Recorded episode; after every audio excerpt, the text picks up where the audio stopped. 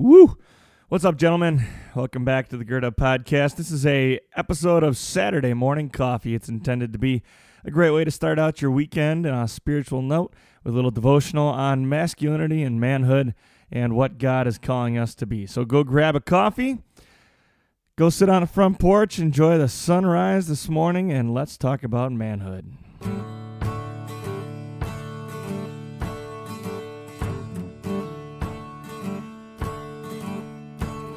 Hello and welcome to the Gird Up Podcast. The call to gird up is an ancient way of telling a man to prepare himself for hard work or a battle ahead.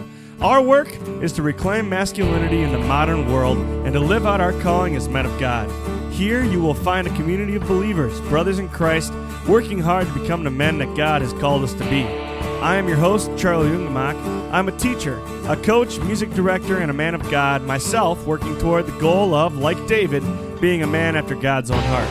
We're happy you could join us. Now it's time to roll up our sleeves, to gird up, and become the men that God has created us to be.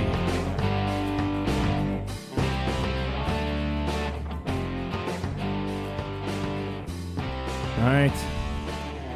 What is a man? What makes a man? What makes a Christian man? I ask this question constantly. I, I ask it to my friends, and I have asked it on every single podcast episode. Well, with every single podcast guest I've ever interviewed, I asked them that question What does it mean to be a man?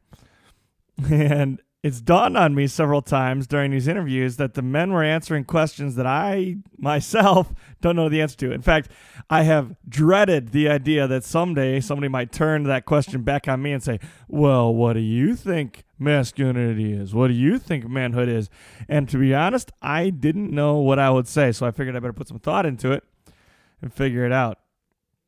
And I was talking to a friend on the phone the other day earlier this week, and uh, we were thinking about the future, talking about the future, talking about decisions we were trying to make, uh, kind of discussing some stuff, and we started to debate a bit about what really is important, and so like what the criterion is that we're making these decisions on. And so as we talked about money and debt and college loans and paychecks, and we we talked about women, we talked about families, we talked about girlfriends and the future in that regard. Um, and then we started talking about different vocations and jobs and opportunities that we have and whether you know we we ought to stay in the ministry or go into the ministry he's not quite in the ministry yet so he was talking about that. And uh, we were just talking about different tracks we could take in life and trying to figure out what the right thing to do would be. And he shared with me something that was shared with him on his confirmation day. I think it was genius. There was an old guy who wrote him a letter that said i don't know i don't really know what it means to be a man I just do what I think is right and pray that God agrees with me. I'm going to say it again. I don't really know what it means to be a man. I just do what I think is right and pray that God agrees with me. Now, I might phrase it a little differently. I don't like the way he phrased that statement, but I think he's absolutely right. I think he's onto something there. That's exactly what it means to be a man. Um, it's the only definition I've ever come across that doesn't leave something to be added. Like it doesn't leave anything to be desired. At least if you tweak it a little bit. And the way I would tweak it is just simply to say a real man, a Christian man, tries to be like Jesus. And you think about when you were a little kid. I think about that definitely in my own life. Like you've heard some interviews with men who I admire very much, who I, I've talked about. They're some of the men that raised me, and to be honest, that's how I learned how to be a man. I just walked around and followed them around and did what they did. I walked around and followed my dad around and did what he did. I got the blessing to work for my grandfather. I walked around, followed him around, did what he did, acted the way he acted, wore the clothes he wore, dressed the way he dressed, spoke the way he spoke, read the way he read. And I've become the man I am today because of those men who were so important in my life. A real man, if he wants to be a man, has to do what Jesus did walk around and follow him. Everywhere he goes, everything he does, you do what Jesus did. Jesus was the perfect man. And so he is the perfect example. It almost sounds too simple, right? Like it's a schmaltzy pickup line or something, but it's not like that. It's it. It's so simple. That's reality.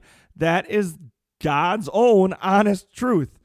You can forget about the world's definition of masculinity. You can forget about the beards and the chest hair.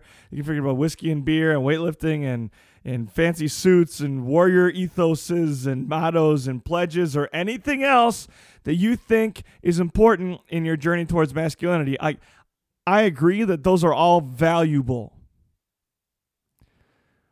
But the most basic answer to the question, what does it mean to be a man, is so simple. Walk like Jesus did, cling to Jesus. In every situation, in every phase of life, I try to do what Jesus did. I got to do what Jesus did. Jesus always did the right thing. He was good, he was gentle, he was patient, and he was kind. And even when he was angry, he was doing that which was right and it was good. Jesus was perfect. And if he was the perfect man, that's the model I should emulate. For us as Christians, if you really strip it down, life is so simple, and masculinity is too. Jesus was the perfect man because he always did the will of the Father. I must do the will of the Father if I'm going to be like Jesus. If I'm going to be like the perfect man, I must do the will of the Father. If I'm going to do the will of the Father, I need to know what God's will is. And that's something I can only truly find when I get alone with God and I get into His Word. If I want to be a real man, a man of God, I need to cling to Jesus and stay grounded in Scripture and do what you know is right. Set aside valuable time to go talk to your Heavenly Father. I'll just give you a snapshot into my life. This is what I do, okay? I wake up at 5:30 every morning. The alarm goes off. I get up right then. The first thing I do is take a shower. I'm out of the shower and dressed by six o'clock. I go sit down at my desk. I spend from six until 6:30 reading Scripture. A lot of times I'll have a portion of the Old Testament and a portion of the New Testament going together. Right now, I'm in the middle of the book of Isaiah and the middle of the book of John. I like to pair them together because it gives me kind of two perspectives on God and two perspectives and two portions of history. I like that a lot. So I spend that half an hour talking to God. Then I grab all the things I need to grab and I head off to work. And on my way to school, I sit in the car and I sometimes I'll listen to a song or two before I start, but my drive to work is spent praying. That's what I do. I sit in the car silently, and as I drive, I pray. So then I spend about 20 minutes every morning praying. So I've spent a half an hour reading my Bible and 20 minutes or so in prayer most mornings before I ever get to school. And then throughout the day, I have other opportunities to be enriched by the Holy Spirit. We've got faculty devotions, and I usually listen to a podcast or devotion at lunchtime during my break. And at the end of the day, I usually listen to podcasts again. A lot of the podcasts I listen to have a Christian tint to them, or I'll listen to audiobooks, and a lot of them also are Christian authors.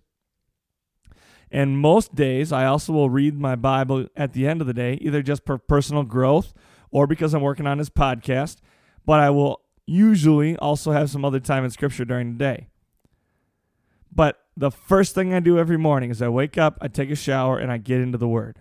I don't even eat breakfast before I read my Bible. There's only taking I take the shower so early so I don't get my roommate's way. Get in the Word. Spend intentional time in the Word every single day. Make it habit, make it routine, so that you know what God's will is. And if you're that in tune with what the will of the Father is, you will do what is right. You can trust your conscience, you can trust your gut, and if you walk around doing the things you know are right, then you will do the will of the Father. That's what Jesus did.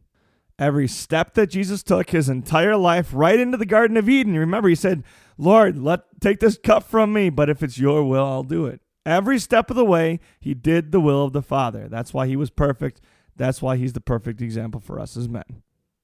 Okay?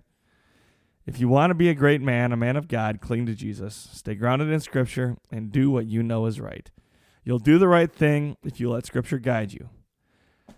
So stay in the Word, and you'll know what the right thing to do is, and you'll do it. That's my advice on manhood today. But don't take it from me.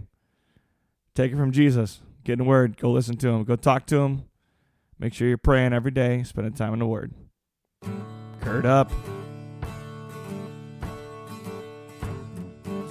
Thanks for listening to the Gird Up Podcast. If you like what you're hearing, you can find more episodes like this on SoundCloud, Spotify, iTunes, the podcast app, and Pippa. If you want to follow us on social media, you can find us on Instagram at Time to Gird Up. You can find us on Facebook at the Gird Up Podcast. Or if you want to email me, you can email me at Coach Ungemach, that's U N G E M A C H, at gmail.com. Please leave a five star rating and review on this podcast on iTunes. The more four and five star ratings we receive, the more people we will reach on iTunes because iTunes will boost us more. Thank you to Seth Palmeyer for our podcast art. And thank you to you, the listener, because without you, this podcast would not be possible. So, with that, I encourage you to go out, man up, gird up, and become the men that God has created us to be. Have a good one.